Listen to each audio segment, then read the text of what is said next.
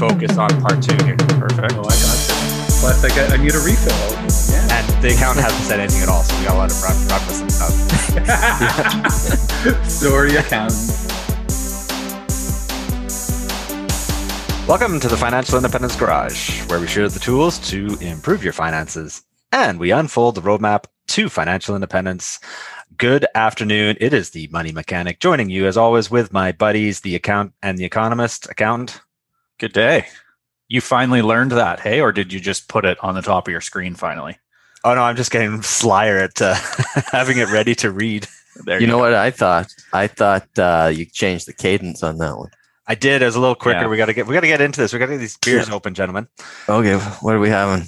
Okay, so today uh, it is nice warm weather, summertime season. There's lots of fruit additions to beers these days, as there's been for a while. So this is the our friendly local brewing Phillips Brewing a Malting Company in Victoria. They have a raspberry, a wheat ale.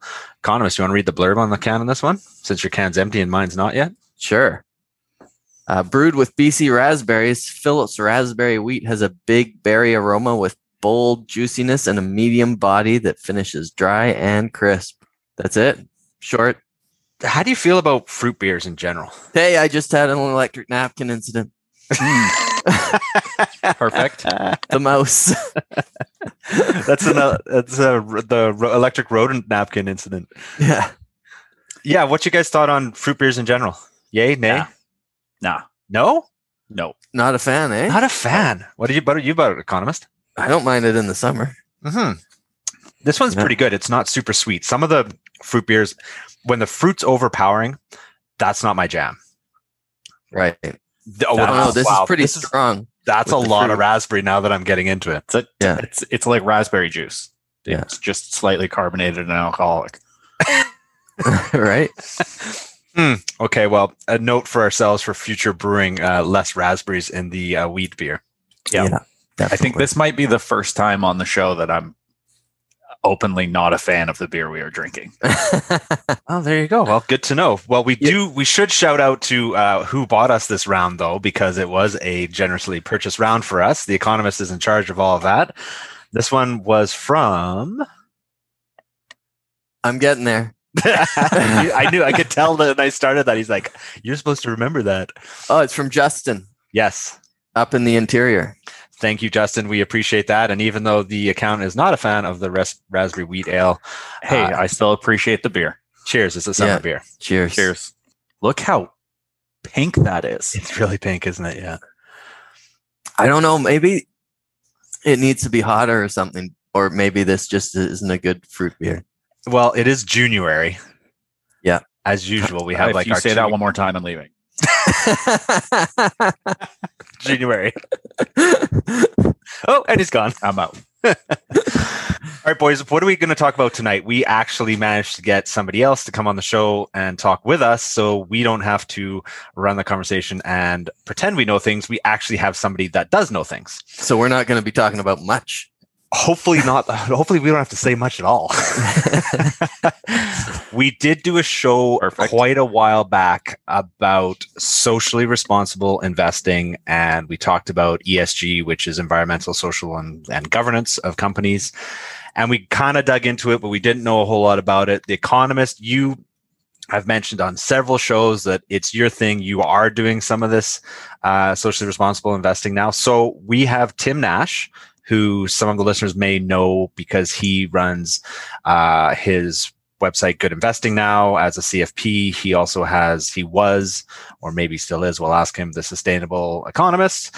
And he's an all around smart guy and he talks a lot. And this is his passion is all about, uh, you know, feel better, do good stocks and do less evil stocks. So we're going to get Tim on the show and pick his brain so we can learn more about it. And also you, the listener, can learn some more about it. Guys, what do you think? I think we should just uh, get get him on here to start talking, so you don't have to listen to us anymore. Yeah, because even though I do it, I don't know anything about it. I don't know if I'm doing it right or wrong or okay. Well, these are some questions we're going to have to ask Tim. We, we Yeah. basically just set this up so the economist can ask Tim some questions. Mhm. Pretty much. Yeah, right on. Yeah. yeah. All right, let's get Tim on the line. All right, our call went through. We've got Tim Nash joining us on the FI Garage. This is super exciting. Welcome to the show, Tim. Hey guys, thanks for having me. Yeah, what are you drinking? Uh, so I've got here uh, a dear friend of mine. He's also a client. Sent me a bottle of uh, single malt Scotch from Cape Breton. So nice, nice little ten year. Uh, having a little. I think it's uh, uh, a little later here in Ontario than it is in BC. So I'm I'm hitting the single malt. That's beautiful. Well, ah, there you go. Cheers. Perfect. Cheers. Cheers. Absolutely. The account didn't sound super happy with our raspberry wheat, so he's probably a little jealous to be switching to single malt. Yeah, I'll, I'll trade you if that was if if we could design that technology, that would be great. that would solve a lot of my problems. Yeah. Tim, a lot of our listeners might know who you are, but just in case for the uh, the new people in the fire community out there, just give us sort of your brief background, your introduction, your elevator pitch, and why we want to talk to you about socially responsible investing today. Sure. So, um, and I've been in this field for quite a while. Um, my background is that I grew up in London, Ontario, with my dad in the investment industry. So I kind of grew up around stocks and bonds. Uh, I studied economics and philosophy out at Dalhousie in Nova Scotia. And, you know, I was kind of the weirdo in each of those faculties, you know, asking some of the funny questions.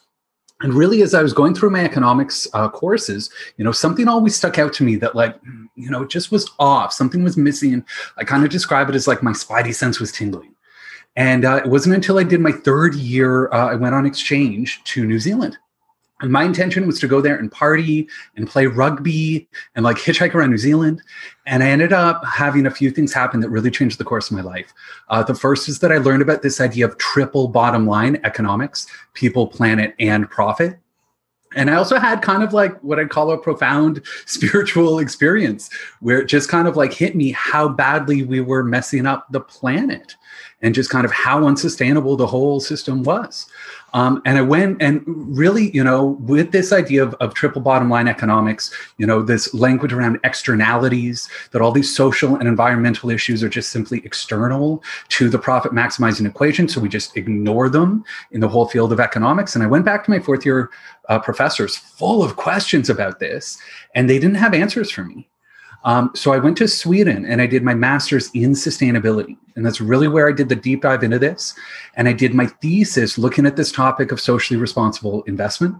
Now, as soon as like right away, as soon as I bring up the, you know, socially responsible, sustainable, ethical, people automatically assume lower financial returns. Right. Whereas we were finding there's like a business case for sustainability. Like, wait a second, these companies are actually doing better. And so, you know, my thesis was, look, was looking at the financial materiality of ESG risks. And so ESG is sort of environmental, social governance, kind of industry speak for sustainability. And we have these ESG risks, but everyone's kind of dismissing them. So we really focused on this financial materiality, how these things are going to impact the bottom line. Um, it was great. Uh, got huge accolades on my thesis. It was awesome. Worked with some of the top data providers at that time. Came back to Canada in July of 2008, ready to take the investment world by storm, and graduated st- straight into the crash. Uh, so there were no jobs. Perfect timing. Perfect timing. And sustainability just got thrown on the back burner. Like nobody cared about that. It was like, let's fix the economy first. So, you know, really there were no jobs for me. So, you know, that's when I started my own business. And, you know, I've been through several iterations and, you know, I started trying to work with the big foundations and endowments and pensions, those institutional investors. That didn't work so well. So, you know, uh, I got a side gig teaching uh, economics at a local college and I started my blog. Uh, I called myself the Sustainable Economist. And I just started writing about this stuff and I created some model portfolios. And it was really cool. And people just started reaching out saying, Tim, how do I do this? And that's when I realized that most people who care about sustainability know nothing about personal finance. Right. So the, yeah. that's when I kind of real okay, like back to square one. Wait a second. Let's teach people about personal finance uh, I got my CFP designation and I'm now a financial planner. And I have this fee for service business model where I'm not like a broker or money manager. Instead, I'm more like a coach or a consultant. And I teach people how to invest according to their values um, with an obvious focus on DIY, but in these sort of socially responsible, green, sustainable ETFs. Yeah, that's that's just perfect. I like the way you've sort of melded the two together there. You mentioned that the the finance part of the equation and then bringing in your knowledge and your background with the socially responsible it's pretty cool and i think you spoke perfectly the end there is the listeners that we have in general are already DIY or want to be DIY. Many of them are index global index investors. So that's kind of one of the some of the things we want to jump into right away here. And Totally. you brought up your model portfolios. You built those a while back and this is on Yeah. your sustainable investor blog. And they're still there because i went in and dug through them a little bit. But just run us through what you had in there and what your thoughts are on those going forward. We always think of being globally diversified with our index funds. What does that look like with your portfolios Yeah. So, I mean, really, I'm super inspired by the couch potato model. Like, to me, that makes so much sense. Uh, broad diversification, you know, really figure out your risk tolerance and then be as di- diversified as you can. But when I looked up those traditional couch potato ETFs, there was just crap in there that I do not want to own. and you Yep. know it just like and it, i have a very visceral reaction when i see the companies in there that like i don't want to own that stuff. I'll do my best not to swear although maybe I, i'm allowed to swear here i'm not sure. Yeah, we're, we're in the garage? Like i don't want to own that shit. Like straight up. Like that's just you know there's there's a bunch of stuff in there that to me it's just messed up. So you know really from when i started this exercise it- the idea was to be as diversified as possible given my ethical constraints. Right and so those first model portfolios I built, the first one was, was the organic couch potato portfolio. And when I built that, you know, that was probably in 2012, 2013, the first iteration of that. And there weren't ETFs for everything. I had to rely on mutual funds. Right. Uh, from there, the ETF start, market started to grow, but it was in US dollars. So I had to like new US dollars, and then I'd have to explain Norbert's Gambit and like all this, right? And then, so, you know, really over the last few years, my prayers have been answered because now we have a swath of different uh, socially responsible ETFs. And so to me, it's really, you know, understand, I want people to understand there's a broad spectrum of options, everything from like a small step in the right direction. And that might be like the Vanguard. Like there's like, you know, uh, uh, they have two, they are in US dollars, but those are like super cheap and super diversified. They're just really getting rid of the worst of the worst companies right? Yeah. And that would be like a small step in the right direction, but really like tracks so closely to the standard index all the way through to, you know, I do have my like squeaky clean portfolio, which is like, you know, this is now of a sudden not nearly as diversified as somebody would, you know, typically want it to be, but goes really far in terms of like it doesn't even have banks investing in fossil fuels. Like not only is it bank or like no fossil fuels, no oil and gas and pipeline, but like, you know, it's more like insurance companies and credit card companies, financial transactions, or like data providers like S&P and MSCI. That's the financials component. You're not going to get the RBC, TD, Bank of America, Wells Fargo, right? Just so that, you know, there's this wide range of different options there. Um, you know, really it was like divesting from fossil fuels was such a pain back in the day because these didn't have that divestment. They were more religious, like socially responsible, like getting rid of sin sectors. So Yeah. I had to one of my model portfolios. I think it's got like 15 slices in there, but that's because I couldn't like I couldn't do it any other way. Instead of doing it geography, Canada, US, rest of the world, I did global sector by sector. And that allowed me to like pull out specific sectors. Yeah, I looked at that one. It's like, like, a thumbs down there's a lot of ETFs in that Yeah, one. I did look at that because it's one, every yeah. sector. Yeah, So yeah. that was instead of dividing the pie by geography, I couldn't divest that way. So I had to do it global sector by global sector. So now they're just such easier options. Like, you know, there are iShares has fossil fuel free ETFs. Um, you know, there are all in one ETFs that are available. You know, so really it's like, you know, the I think the organic couch potato I've got in there is going to be the sort of iShares ESG advanced, which is, you know, pretty good, not 100%. It's still got banks in there, it's still got mining companies, but, you know, it does pretty good in terms of the negative screens and the ESG uh, uh, sort of uh, uh, analysis. And then, you know, and and that what's cool is that they've now even come up with like those all-in-one asset allocation ETFs, such that you can now buy like GEQT, like instead of VEQT or XEQT, there's GEQT, which has those all together. Oh, okay, good. I that's news to me because actually one of the questions I want to ask you is how come there isn't an all-in-one like VEQT? And lo and behold, there is. I haven't even been looking. There are two. There's two. BMO, Cool. ha- BMO has one as well. Okay, so BMO and Vanguard. Now, The Economist, you went around and picked some ETFs last year. Why don't you tell us about what you picked and, and Tim's thoughts on that? Yeah, well, it was 2019, I guess. And I spent a few days on it, maybe a few weeks. And Good. You should. I didn't get anywhere because all I kept uh, getting was to being frustrated, right? Mm. Because everything I found, like you said, had shit that didn't seem like it is what I was looking for. Yeah. Um, and then when I found like the Desjardins uh, fossil fuel free, it was really expensive. Yeah, that one's got a high MER. Yeah. So I ended up with uh, iShares, and it's the XSUS and XESG, XE, and SM, I think. Okay. Yeah. So I think those are like the the the they're called uh, ESG aware ETFs. Okay. To my understanding that that's the and this is the but this is like the right The kind of how far spectrum. you, you want to go. Yeah. It- it's like a baby step. Yeah. That's well, what it I mean, sounds it's- like. It's more than a baby step. Okay. Like it is like it's awesome. It's way better. Um, you know, in my mind, than just that you're getting rid of, you know, most of the worst of the worst. It's not going to be fossil fuel free, right? Which matters for some people and doesn't matter for other people. Like I want to be clear here. I'm not here to prescribe what someone should do. Right. So it's really, you know, that often is kind of like a deal breaker one way or the other. But those ETFs are designed to track the standard benchmarks within a very tight margin Okay. right. okay. Right? So if your goal is to earn those market rates of return, which for most fire people, for that's that's like the primary goal, you know, then that those are the best options for that. And you're probably getting rid of like 85% of the crap, right? Okay. Right. And but it's designed to stay to track have a very specific tracking error.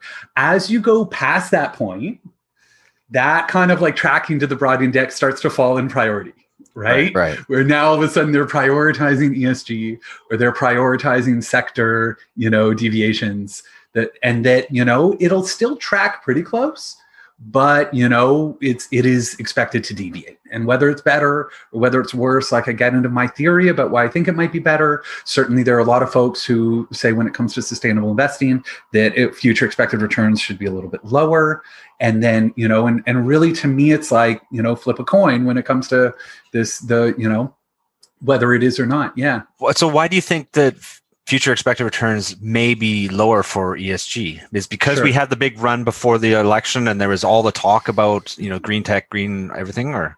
So i want to differentiate between two different strategies doing less evil versus doing more good. Because you know so far we've been talking about esg and sort of doing less evil like broad etfs and now you're kind of introducing this idea of clean tech and green stuff which i'm happy to go there as well. But that by definition is active management. Like Fair. we are picking and choosing specific sectors or themes and that yes those are subject to you know they're not as diversified the valuations. And we did see a green pop when biden got elected. And and and then when he actually got inaugurated it came down like 30% Yep. Yeah. and you know so this is to me classic like buy the rumor sell the news and for anyone who bought and of course it's like you know three etf companies in canada launch green energy etfs right at the top right? So anyone when i'm like yay finally there's one in canadian dollars like buy this. And then it's like down to right? So it's just like but that's always going to be you know deviated there. When it comes to the doing less evil and the esg piece you know really the fundamental change theory the impact that i'm trying to have as a sustainable investor is hoping that as more investors invest in companies with better esg scores they're going to have more access to capital and their cost of capital is going to be lower meaning that they can raise money through shares or debt cheaper because there's demand for their shares and their debt. Whereas we've seen this where companies, for example, in fossil fuels, right, have, are having a hard time raising money right now. Where they wanted to go out and, and raise shares and you know sell bonds, their cost of capital is going to be a lot higher because they're sort of out of fashion for carbon footprint reasons. Right. Yeah. What this means is that you know we're not going to get as many fossil fuel projects. It's more expensive. We're going to get more renewable energy projects because it's cheaper. But from an investment standpoint, if I'm trying to maximize returns, right? Well, if the company has a lower cost of capital, if they're, you know, that means I'm getting a lower long-term return. And if there is this ESG premium, if it's not based on fundamentals, if it's just based on sentiment, Right. That that you know that then then yeah, ESGs are going to be at a premium, which means that your long-term expected returns are going to be lower. Mm-hmm.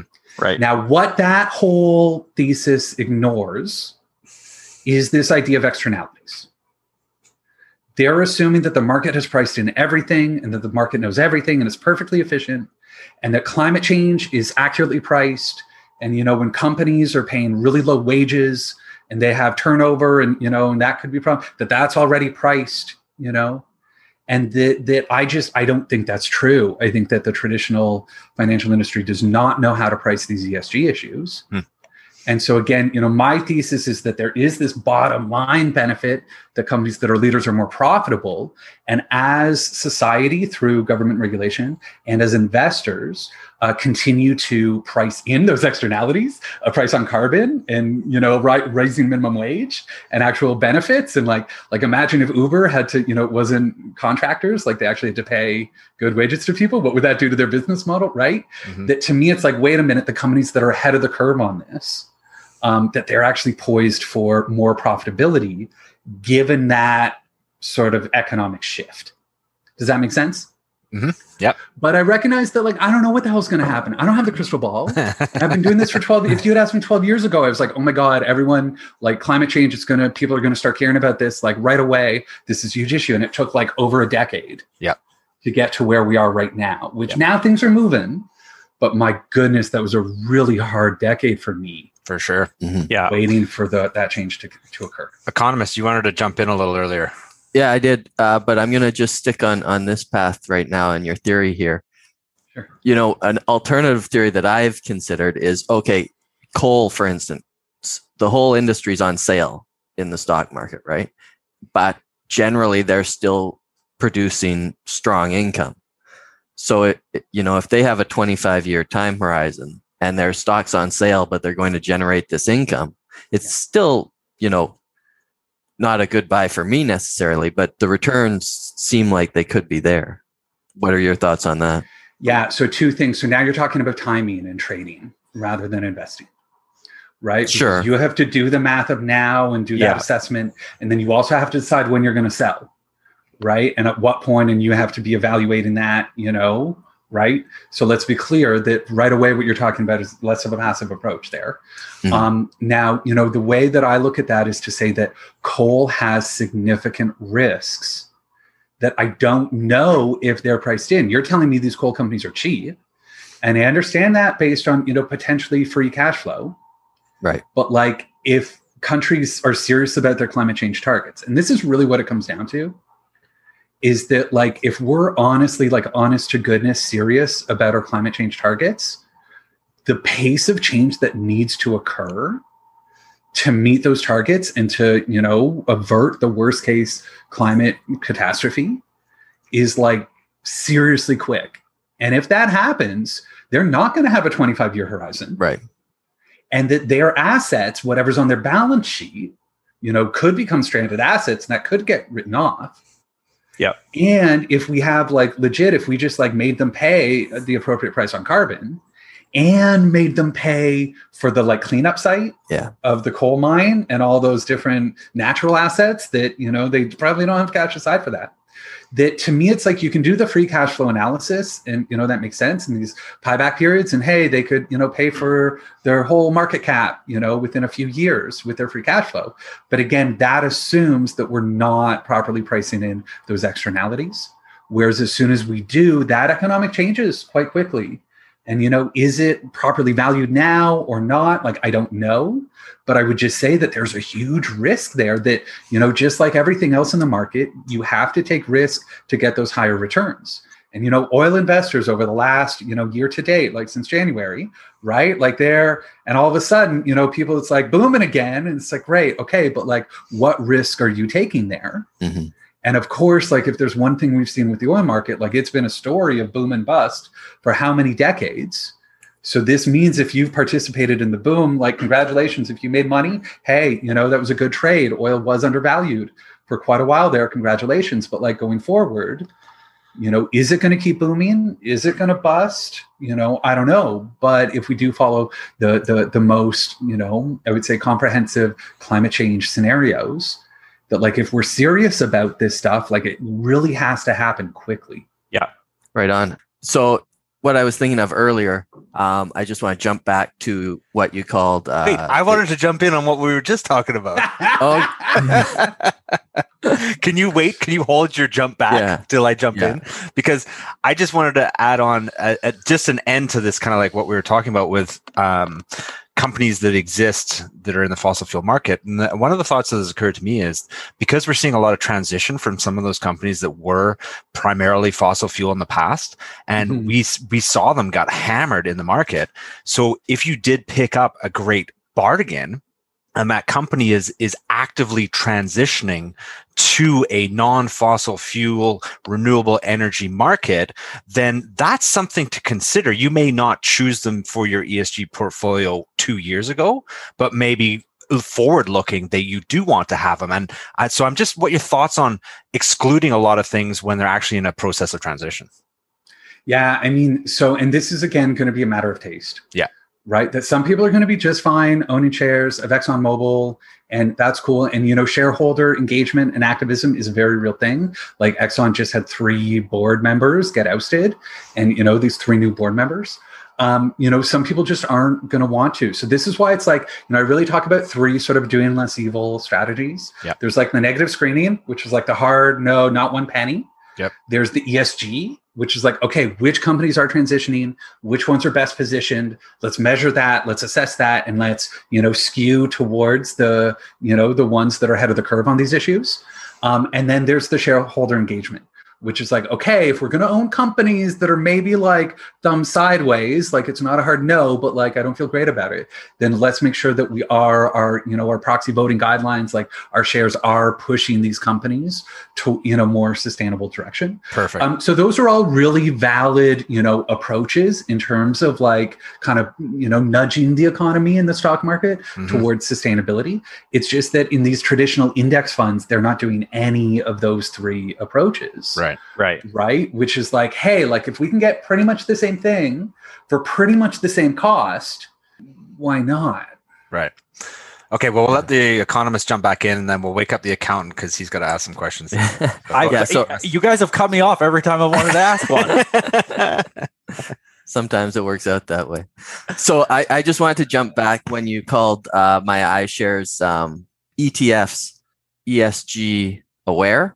I think that's right. I don't know for Yeah. sure. You said it was But- X Yeah. Yeah, that's the ESG aware. That's right. So my question is the GEQT, is Yes. that also aware or is that a step forward? That's advanced. And then, uh, kind of in the same line, I, I once heard you say that you know the best thing that uh, uh, somebody with a six-figure portfolio can do for the environment is divest entirely of fossil fuels. Do you think that's still the case? And So, okay, so the all in one is the ESG advanced methodology. To make matters confusing, iShares launched a third group, which is ESG leaders. So I would kind of do ESG aware, ESG leaders, ESG advanced if I had to put them on a spectrum. And the, the all in one, they only have the all in one option, which is the ESG advanced.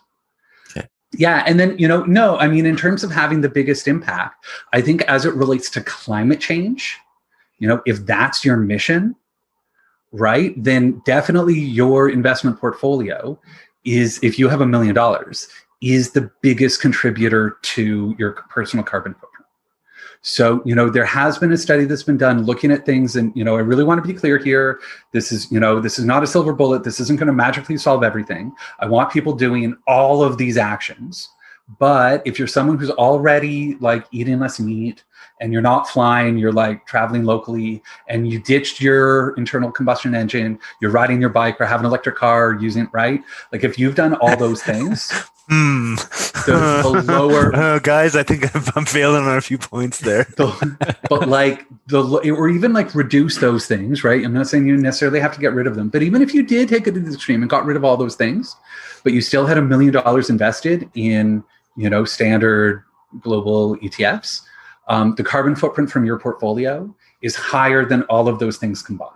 like by far. It's higher than all of those things combined at 100K in equities. The math they did is 100% equities, and they did it 50 50 Canadian equities, global equities. And obviously, Canadian equities are very CO2 intensive Yep. just because the makeup of the TSX. Yeah. So if you have that severe home bias and it's a 50 50 split, every 100K in equities that you have is the carbon footprint, like basically of like all those other small things that you could do to, to have that impact Wow. right? Yeah. Hmm. So, you know, really, if, but everyone has different impact, you know, for a lot of people's climate change. That's certainly one of my top priorities. But, you know, there are things like, you know, we can get into like some of the doing more good with like impact investments and like community bonds and green bonds and like any of the stuff we're talking about with the stock market. It is secondary markets, like you're buying those shares from another investor. So it's always going to be this sort of indirect impact Whereas, you know, in all of my model portfolios, I do carve out, usually I put it at like 10% for impact investments. And these are going to be the things, you know, super crunchy granola. You know, for you guys in BC, it'd be like, you know, investing in a, lo- uh, a solar co op. Or, you know, there's a really cool product there, Rhiza Capital, which is like BC social enterprises, and you can invest in in those. So it's kind of like startups in the social enterprise economy. But like, you know, uh, uh, here in Ontario, we've had uh, solar bonds, and we've had things like there's a nonprofit here in Toronto that offers arts programming to homeless youth. And so they bought their space using community bonds. They raised like $2 million from the community, and they now own their space. They're not going anywhere. They don't have to worry about rising rent. So, you know, in terms of having that positive impact, there's always going to be the like doing more good that is that direct positive thing. But if someone is looking to really, you know, reduce their personal carbon footprint, you know, they have to be looking at their investment portfolio. Tim, have you bought trees with me yet? World Tree. No, oh, World Tree. I own trees. I own trees. I bought trees. You bought World Tree? Yeah. Oh man, I wish it was harvest this year. Lumber prices are like through the roof. I know, right? What a, like if you timed time. that to, to like 10 years ago. oh, no kidding. man. Yeah. Well, anyway, so I'm in World Tree. We've talked about it on the show before. Amazing. You, you set us up for some awesome segues for part two here after we go to the beer fridge for beer because I know the accountant wants to ask about individual stocks in Canada and you brought up Sure. banking. So we do want to talk about that as well. We want to get into a little bit of greenwashing as well. So there's lots more to keep going with here. We're just going to run to the beer fridge, grab another beer, and be right back.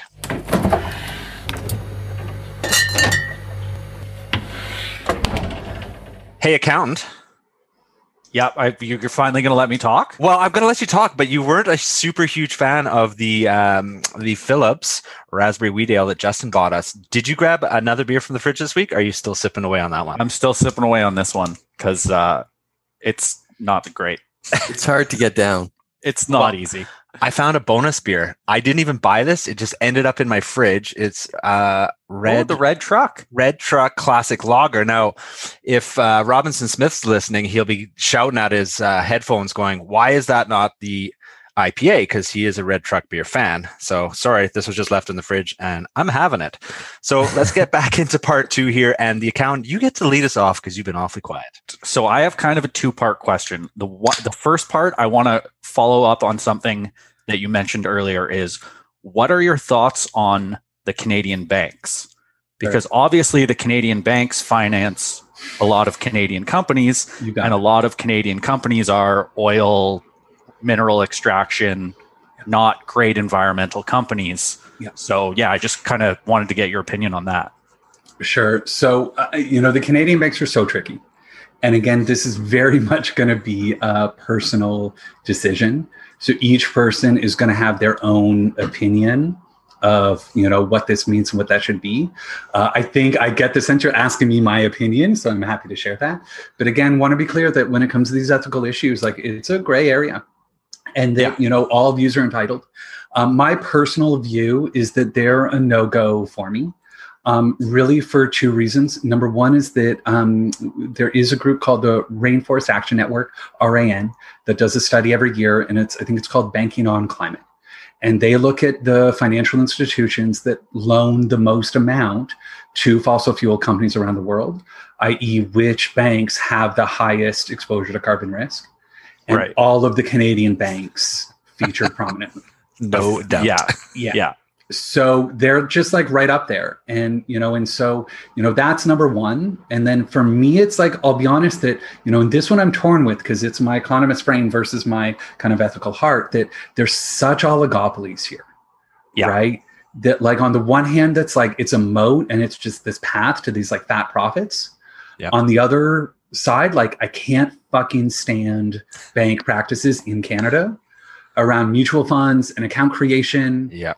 and like it's bullshit and Totally. that i with my business and like my career like i've you know made a point that like i do not want to participate in that you know frankly gouging uh, a part of the canadian financial system and because i don't think it's the best option for people you know to me i feel weird just being like i'm going to profit from that Mhm. you know and that i'm just going to earn that so that's a very personal thing for me as well you Yeah. know i definitely have a bit of a chip on my shoulder graduating into this industry when i did and like going into a lot of those buildings and having those conversations about esg and sustainability early on and you know kind of getting laughed out of the room where you know they're just not there.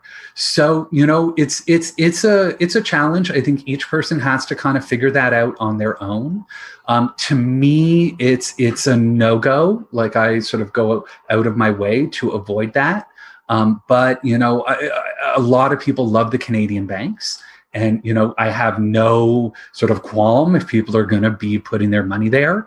You know it frankly could be a pretty good investment but if i am right about this carbon risk and this carbon bubble and you know if they are going to draw down quite a bit you know it wouldn't shock me that as these companies start to disclose there's this thing called the task force for climate related financial disclosures uh, tcfd is i think the awkward acronym where it's like now it's like guess what? They have to disclose their financial disclosures on climate related risks. Like it wouldn't surprise me if you know some of the luster starts to come off assuming that you know they're not taking the appropriate steps that they remain such heavy investors in fossil fuels You talked about them in general there.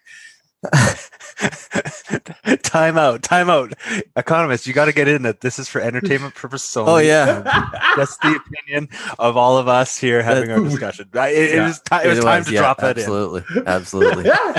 so you talked about the banks in general, and sorry, uh, what was the Yeah. the ranking?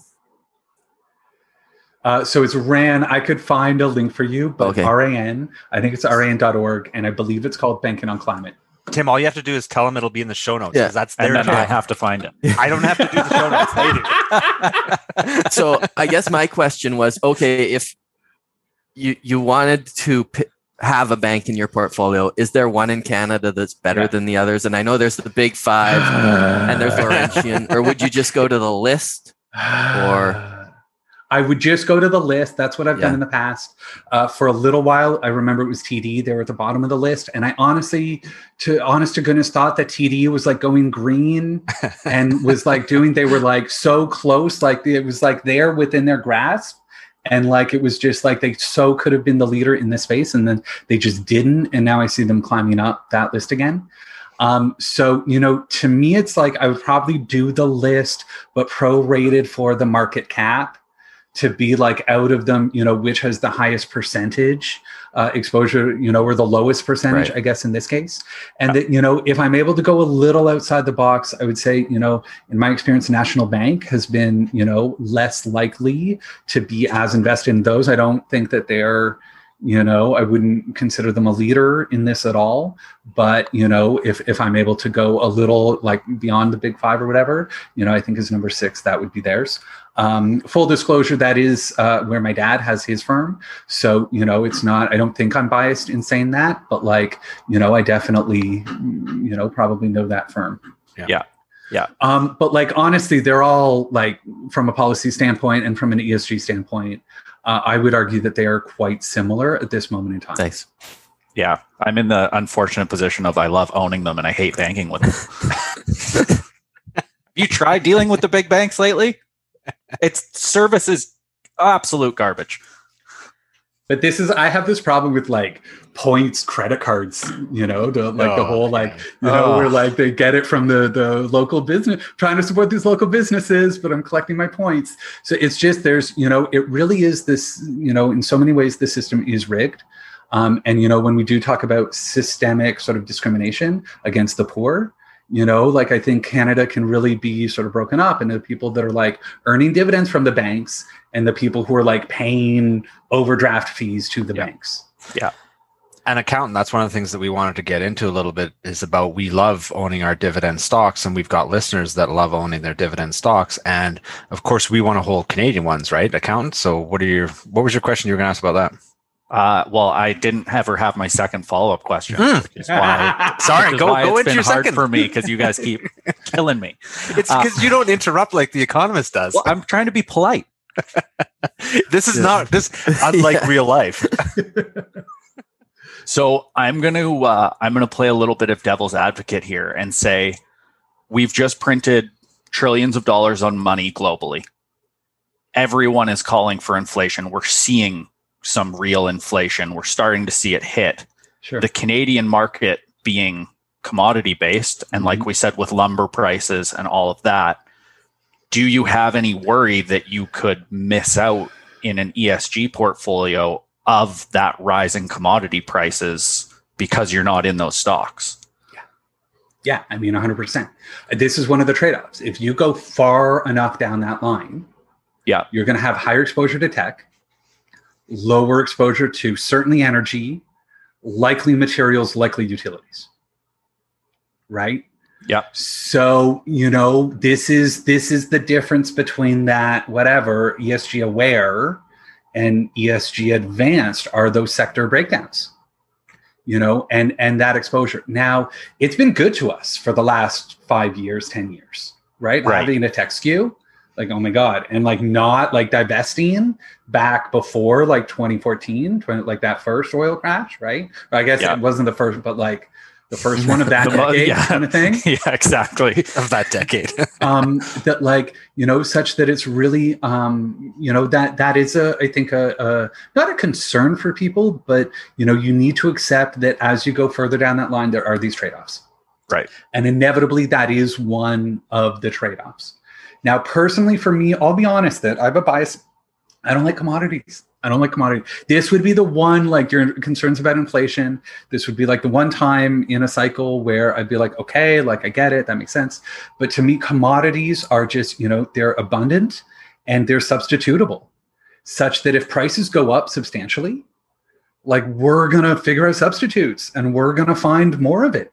Like the market is really really good at that such that you know when i look at long-term charts of commodities you know like it's not you know the commodities themselves are not necessarily the best long-term investments um you know and that that to me it's like i uh, uh, you know, everything that I'm doing is kind of this assumption that capitalism endures. Like there is a segment of my audience that is just like capitalism is broken, uh, capitalism is unsustainable.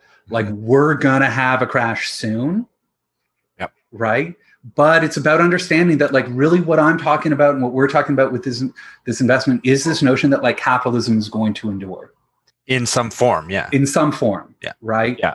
And so to me, it's just understanding, you know, what does that look like? What could be? But again, you know, this fear about inflation, to me, it's a little bit more trading and trying to time things. Um, you know, I uh, my th- feeling is that there's latent demand right now because of COVID. That Yeah. as we get out of COVID, like, oh my God, the number of people that want to go on vacation, like the number of haircuts, like I haven't been able to get a haircut. I'm in Toronto. well Yeah. look Like- at the economist Look the, at the- the price of haircuts is gonna like skyrocket for like a specific period of time until that latent demand peters out. Right. And with the whole like work from home and the whole like the economy has shifted so much in the last year and a half. And we just don't know where it's going to land. And I think that there could be these short term supply crunches. This is why I'll never like short oil because like straight up we could be going towards Yeah. uh, a supply crunch and just like ah if demand recovers and it's strong whatever but for me it's really looking at this from a decades long perspective that you know if we continue to use i mean again it's like fossil fuels but really when we look at a bunch of different commodities you know when i do look at it over the longer term like i'm okay sort of having less exposure to that within a long term portfolio but i recognize not everybody is going to feel that way right. right and that to me it's like there are other hedges if you're really worried about inflation Yeah. you know there are other ways to do it and i would argue like global stocks like as long as you are properly diversified is like a pretty darn good hedge Yeah. against inflation um, you know if we get into hyperinflation and we get into like things get out of control then all bets are off Oh, totally. Yeah. Accountant, we want to make sure you're happy and finished for this Yes. part. Yes. No, you can carry on now. Oh, okay. Thank you. Thank you. Uh, I just wanted to keep going a little bit down the line is, and the only reason I want to keep going this way a little bit is because I did have a little conversation with one of our listeners who wanted to build an ESG focused portfolio, but by using Canadian dividend stocks. Now, this may sound ridiculous because we know a lot of the big dividend payers in Canada are somehow involved with fossil fuels, or they're the banks that support fossil fuels, or they're um, Transporting fossil utilities, fuels. or they're transporting fossil fuels.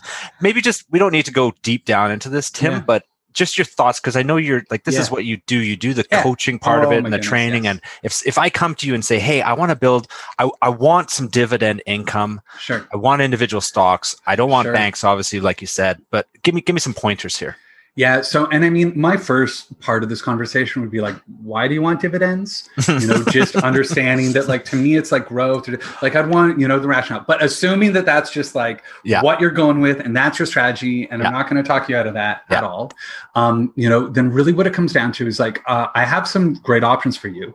They were much better options about three years ago. okay. Um, so really what it comes down to is there are a number of Canadian energy utilities, Okay. renewable energy utilities, uh, that are traded on the TSX, eligible for the Canadian dividend tax credit.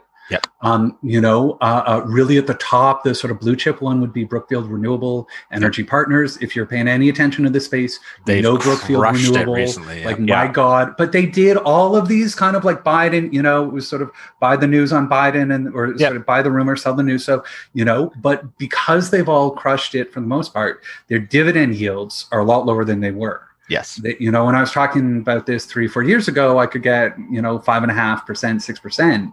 You're not getting that these days. No. Um, the other ones would be the pure plays, would be um, uh, Innergex and Boralex Yep. right Uh, there would be some micro caps like there are some smaller that more on the royalties side of things so there's one like re royalties if you understand that model from sort of the commodity space where Yeah. you don't own the but you get the royalties right so there would be some plays there you know specifically that that and this to me is what really gets to me because here in canada we are so good at funding these commodities projects which are long term Right.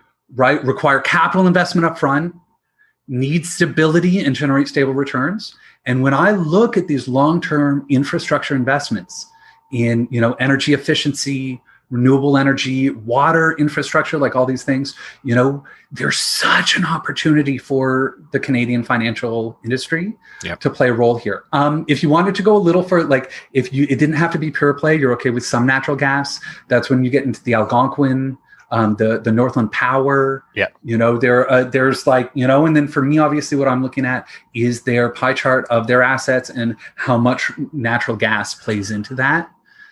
That those aren't going to be fossil fuel free, but Yeah. you know Yeah. they're going to be if they're like sixty percent. But like something like TransAlta Renewables, Yep. You know, Yep. I think it's like two about two thirds wind, a third nat gas in Australia. So you know, it depends how far you're going to want to go there. And then there would be some, you know, just like, uh, uh, um, you know, in the the infrastructure side of things as well. One that I like is WSP Global. Yes. You know, where they're, they do some up. really cool, you know, sustainable infrastructure projects. Yep. They operate more like a, a, a, a European company. Yep. Some of these Quebecois companies, you know, they're very much on top of that. So, you know, there are options. Um, there's an ETF that I track. Uh, it's in US dollars, um, but it, uh, it used to be YLCO. Now I think it's RNRG. I'm just laughing Um, because the accountant's just like his eyes are like going over like this. He's like, "There's so many things to put in the show notes." I'm sorry. no, this is awesome. Oh awesome. my goodness. no, it's good. But yeah, RNRG. It's and it's got all the Canadian ones in there. But if you look at the holdings there, right? This is how I data mine is I look Okay. at these thematic ETFs. Okay. Yeah. Yeah. Yeah. And then I would just look at those holdings. Perfect. And so, you know, this one is a US dollar, it is a global fund, but a lot of the names inside of RNRG are in Canadian dollars. And those are the ones that you can just like, okay, let me plug those into Morningstar. Yeah, again, cherry pick whatever, those out. You got it. Perfect. Um, That's so a that great would be resource. my approach there. Great Okay. resource. I've got another one for you. Please. Is how do you, when you're doing your research, I know companies are getting really good at greenwashing things and hiding the garbage things that they do under the surface and making it look like they're doing good on Yeah. the surface. yeah. How do you kind of navigate those waters? Yeah. So the first thing I do is I turn on my bullshit detector. Right? I Set it to 11. I pour myself a stiff drink because I realize what I'm about to dive into. Um, you know, but really what it comes down to is, you know, you can rely, there are certain databases. Um, so Sustainalytics is one, MSCI is another one where I can get these high level ESG scores, right? And that's going to at least give me a ballpark, like before I dive in, that that's going to say me, okay, where are they relative to their peers? And like, you know, ballpark, how are they at there? From there, you know, really for me, most companies have like a sustainability or an ESG or a CSR report. And that really it's like, is that a brochure Yeah. Yeah. or is it is it a financial statement? Yeah. Like a risk analysis. And you know, there's a big gap between those. And that you can tell when they're talking about community investment and like volunteer hours and like there's shiny pictures of kids holding a flower, you know, that like you can tell pretty easily that this is a PR exercise, that this is the communications department that is using really, you know, poor data to do storytelling. And that's the worst greenwashing. Uh, the things that I, I look for are going to be, you know, these reporting standards. So there's something called the Global Reporting Initiative, GRI, which is, you know, the standard way to disclose ESG and do these reports. So it should be in the appendix, and you can like Command F, like GRI. Um, you know, uh, when it comes to uh, climate change, I'm looking for something called the CDP Climate Disclosure Project. This is a nonprofit that has standardized climate disclosures for companies. So if the company is disclosing according to CDP guidelines, then I know that this is apples to apples. That I can look at scope one, scope two, scope three. Like there's a whole language to this. This is a full, like, you know, they don't teach this in, you know, the CFA uh, programs anymore, you know, or there might be a little bit, but, you know, but it really is closer to, you know, financial reporting, looking at balance sheets and income statements and that data. And like in a dream world, like this was my thesis like 12 years ago. If I was like, like the dream thing that I'm looking for from a company is like a, a, a, medium term goal, or like it can be a long term goal, but like with roadmaps, interim, you know, targets, and then, you know, really measuring year by year their progress to, towards that goal. You know what I mean? Like that to me is the highest standard. In the same way that a company would set revenue guidelines and assumptions and then would report, you know, quarter by quarter how they're doing on those revenue guidelines. You know, that's what I want to see when it comes to carbon emissions, when it comes to water use, when it comes to diversity and inclusion within their board of directors and their workforce. You know, I don't expect companies to be perfect right now, but I expect them to like have a vision of where they're going and then be measuring their progress on their way towards that vision. That makes sense. I'm speaking his language there, I think. Yeah. Oh, yeah. well, He's that's- taking it. I I find it really frustrating because I spend way too much time looking at financial statements and not always for ESG purposes, but the stuff that people can bury on page 200 of a financial report where you're like, oh, so it says that this is manufactured in Canada, but really what they do is attach the final piece of their product in Canada and it's actually manufactured in a sweatshop in the China and they don't pay wages and they have terrible working conditions and the supply chain could get cut off at any moment. And you're like, that's kind of vital information for me when I'm looking at this company. Or even worse, the industry watchdog is funded by the industry. Right. Yeah. it's like, okay, that seems like a conflict of interest. Yeah, that's it. Uh, I can share my hack, which is just the first thing I look at. First thing I always look at is the board of directors. And I look for gender diversity on the board of directors. Mhm. And I can tell you if I look at that board of directors and it's all old white dudes, game over. Like I don't need to look at the report. Like I honestly, to goodness, I know what to expect that they just don't, right? And that whereas when I see women, when I see younger people, when I see people of color with diverse backgrounds, that to me is the most obvious sort of like first step. Um, when I did my thesis, I looked at you know over 300 different ESG KPIs for linked to financial outperformance, and the one with the strongest correlation, I can't prove causation, but the strongest correlation to better profitability is gender diversity on the board of directors. Interesting. The companies that had, you know, more diverse boards of directors just make better decisions. I firmly believe that diversity, just like diversification within a portfolio, diversification at the board level, it just to me makes it's like a no-brainer free lunch. And that if a company hasn't at least figured that out, then like I don't even need to go further. Right. Good point. One of the things that I was thinking about, and we've kind of covered it a little bit in the for discussion, and you brought it up right away at the beginning that you're not necessarily going to get lower returns if you're fully ESG. But one of the things that the question I have is for people that do like to track their performance and benchmark their portfolios. Yeah. Now, you said that the like GEQT does track very closely and they're designed to do it that way. But for people that go in and start to build their own, like even using your uh, model portfolios, how would they go about benchmarking their performance against sort of like an average index? Just kind of think me through that. Didn't we Yeah. just record an episode about that you shouldn't be benchmarking? Yeah, we totally did. We absolutely did. We just talked about this Thanks, I about don't not doing answer. it. But no, this account.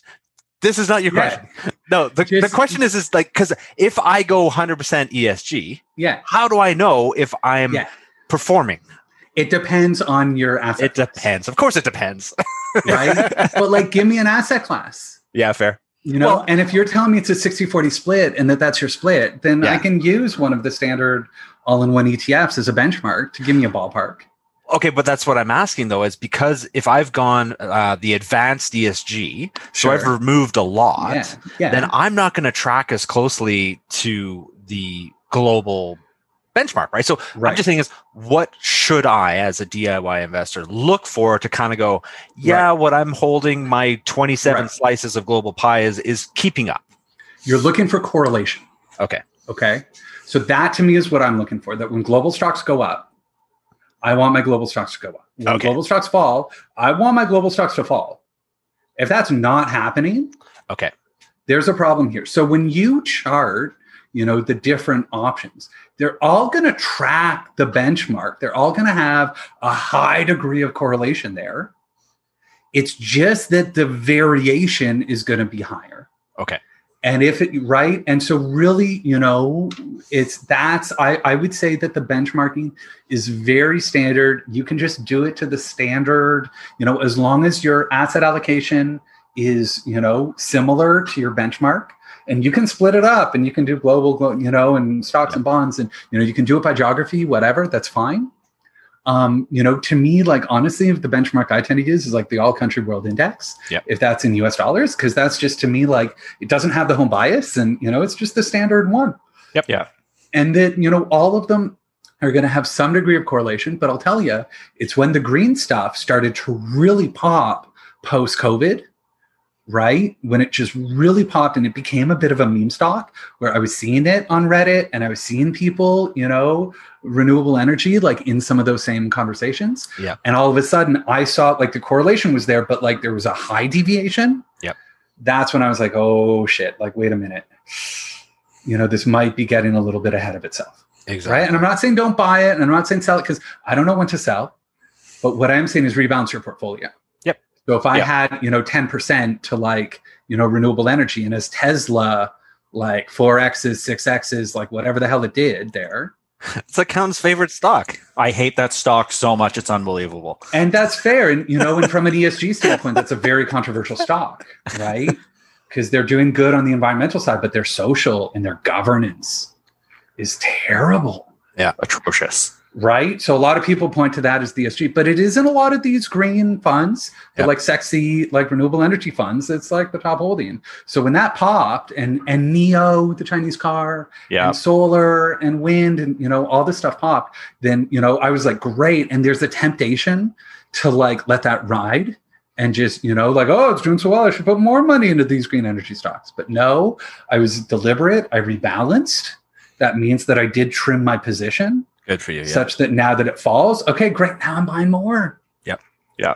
you know so to me it's just really like you know uh, um, kind of make it part of your plan that but it is you know i do my whole approach with this doing less evil doing more good being cautious is about earning those market rates of return might be a little higher might be a little lower right but like in that ballpark while doing it in a way that a i feel comfortable with ethically and be like i can feel good knowing that i am supporting these things that i do want you know what is the world i want to retire into Yeah. Yeah. you know like one thing i'm seeing with all this fi stuff is that a lot of people are getting to fi and then realizing that life is more than that Yeah. that it's about happiness and it's about well-being Yeah. and it's about education and it's about family and it's about all these wonderful things right like it's we can agree on that that Yeah. this is about more than money money is a means to an end and so Yep. you know to be generating that financial well-being while at the same time you're like systematically trapping other humans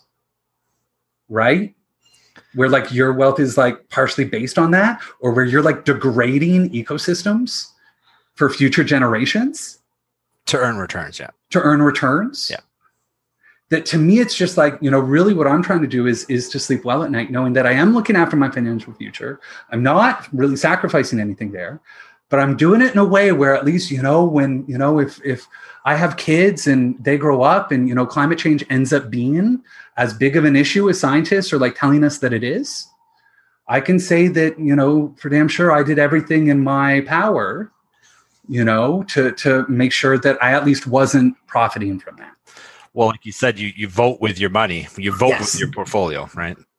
For sure. Yeah. I, I think one of the nice things too about the whole fire movement is that we become conscientious of our spending and the I think there's a environmental spin-off of of becoming part of the FI and fire movement because you consume less you you're intentionally not wasting money on on all the things that you des- that are just wants that aren't needs you know? So i think there's there's a lifestyle and there's a mindset shift and i think esg fits well into the fire space for people that really want to take that sort of next step next level. Yeah. Tim it's been super awesome having you on the show. Uh, it's been a, a lot of fun actually. You're a very knowledgeable guy and really easy to talk to but before we're done we need to pick your brain a little bit. You didn't do enough self-promotion yet so far. We've got a little bit of time left you you are good investing yeah com and you mentioned your CPA. So run us quickly through that. And I noticed on yeah. there, sorry, CFP, that you have a new, it had the coming soon online course. So just kind of give us a little bit more about yourself for the listeners Totally. and where they can find you and things like that. So you know i created this moniker sustainable economist and you know probably uh, you know close to 10 years ago i was kind of at a loss for how do i you know create a blog and do this. So i turned myself into superman and just started writing about these things. Uh, i've learned a thing or two about um, you know about branding and about communicating and my target audience. And you know so it was a few years ago when i decided to go all in on this and quit my job teaching and do this full time that's when I rebranded as Good Investing. I just felt it was a lot more clear, a lot more simple. A lot of people are overwhelmed when they first approach this stuff. So I want to create like a safe landing place for the people who are just getting started. So, um, you know, I've been working with clients one on one. I have a sliding scale. So people have more money can afford to pay me more money. People with less money can't afford me to pay me as much. Um, but what I found is that I'm out of time that you know i'm booked solid for like a month or two months ahead of time. Like there is demand for this. A lot of people are asking these questions. So you know uh, i do have my colleague daryl brown who is working with clients one-on-one as well. But in order to like hire someone and pay them like a good rate what they deserve to earn i had to bump up my low end of the sliding scale my hourly rate and i didn't want to leave people out in in the dust because my mission really is to help as many people as possible so that's when I got this idea of doing an online course. Uh, we ran a pilot project in February. I was hoping for like 20, 25 people. I had 150 people sign up for it. Right Wow. on. We Nice. did it like over Zoom, like Tuesday nights, like, you know, just all together How synchronous. did I not get this invite? And that, and then from there, um, you're on my mailing list. Um, but, that, um, uh, but from there, you know, I got so much feedback. And honestly, like, you know, I, I made a bunch of mistakes. I learned so much but overwhelmingly the feedback was like, oh my God, this is really, really valuable. So we're now taking that and filming it. And Daryl and I are filming the modules and we're putting it as an on-demand online course through Thinkific, a lovely, you know, West Coast unicorn. They just Okay. IPO'd, right? Okay. So, you know, I'm using that platform to, to launch this on-demand course. Um, it'll probably be ready, you know, my guess is mid-July. And Okay. as part of that, we are offering resources. So, you know, I'm building a little community where people can like, you know, uh, uh, uh, ask questions and talk to each other. Uh, I'm going to be uh, shi- polishing up my model portfolios and putting those on the Good Investing site. And then I also am going to make my databases available. I kind of was thinking, do I keep this behind a paywall or something? But I was like, nah, I just want more people doing this. So I'm going to be publishing my lists of, you know, socially responsible ESG ETFs. I'll probably do like the real simple, like very clean, you know, user friendly list on the website, and then have a link to like the nerdy Google Sheet for people that want like the yes. you know Yeah. this is my whole but this has been my challenge is you know how do i simplify Yeah. so you know really i'm hoping that this is going to make it really affordable and accessible and for people who do want to you know switch their portfolio to a more sustainable option but also for people who are getting started for the first time like a lot of my clients are like hippies and you know social justice activists who have never invested before Yep. so you know teaching them about etfs and getting them set up on Questrade and passive and like understanding how to rebalance a portfolio. Like these are very new concepts for them. Yeah. So, you know, really focused on that financial education and and I'm really excited about it. I think it's a cool way to scale my business. Mhm. Uh, hopefully I'm going to make a lot of money from it. But at the same time, you know, really my hope is to create a really nice, easy way for people who want to dip their toe in this. You know, they might not want to commit to like moving everything over or for hiring me at a really high rate, you know, but at least they can get the basic understanding, you know, wrap their head around it, have some tools, you know, with these the ESG scores and it can get confusing pretty quick. So, you know, being able to kind of sort through that and wrap their heads around it and hopefully, you know, learn how to manage their own sustainable portfolio. Yeah, right on. awesome. So Sounds awesome. Yeah. goodinvesting.com. And Tim, are you active on social media at all? Do you I tweet a fair bit. I am on YouTube. I mean, this is what I'm hoping. My problem is like I would tweet or I would YouTube, and then I'd get clients, and then I'd have all these clients, and I'd have to meet with them all. So now that I can, if I can monetize it with this online course, then you know, really hoping to do a lot more on my YouTube channel. You know, YouTube.com/slash Good Investing. Um, you know, I do tweet uh, at Tim Nash CFP. And uh, you know, really, to me, it's it's if people have questions, like reach out. That's why I'm here. Like i really love and your questions today have been amazing and i think we covered a really broad spectrum but i'm sure this has opened up a bit of a can of worms. So if people do have more questions you know i'm happy to sort of keep the conversation going happy to you know provide tools and resources for people and you know really make sure that that they are being intentional about those investment decisions. Well, you realize when this episode airs that we actually have more listeners than CBC has viewers, so you're going to be overwhelmed. perfect perfect sign up for the online course and you know give me all your feedback No, it was a true pleasure talking to you, Tim. Thanks so much for being on the FI Garage. Uh, it's an honor. I'm a big fan. I love drinking along with you guys. So, you know, keep up the good work and, uh, you know, uh, invite me back whenever you guys have more questions that, you know, that pop up about these issues. I was gonna say we're gonna have to get you back on once. I, I'm sure there's more stuff that's gonna pop up that I'm gonna want to pepper you with. So I, I look forward to it. perfect. We got to get our hands on some of that uh, single malt from out east. There we go. Give us give us a quick tasting note. What's it like? Uh, yeah, I mean, for me, it's just really smooth. Like, I love it. I'm someone I don't love those super like peaty scotches, like Okay. whiskeys. You know, so to me, it's just it's really neat, really clean. You know, Cape Breton has a very special place in my heart, so it takes me back to my rugby days. Nice. And um, you know, it's just it's a good drink. What what would you liken it to? Uh, Like any kind of actual single malts from Scotland? Could you liken it to anything that you've had there, or is it like a lowland or highland? Uh, I'd have I'm trouble. putting you on the I'm spot not- here. Yeah, I'm not. I'm not that good. We're in the optional part of the show now. The show is officially over, but Ah, I'm still recording. It's, It's certainly better than what I used to drink as a college student on the East Coast. So, Whoa, whoa, you know, whoa! I know it's way better than that. what Alberta Premium's still a pretty good one. Come on. No, no, it's not. it comes in a glass bottle, so I feel like That's an upgrade. Alberta Premium Dark Horse is not terrible. It's it's not a sipper, but it's not terrible. well, next episode we'll definitely uh, we'll all switch to uh, some form of whiskey. I like that. All right, boys. Good seeing everybody. Thanks again, Tim. We'll talk soon. Thanks. Farewell.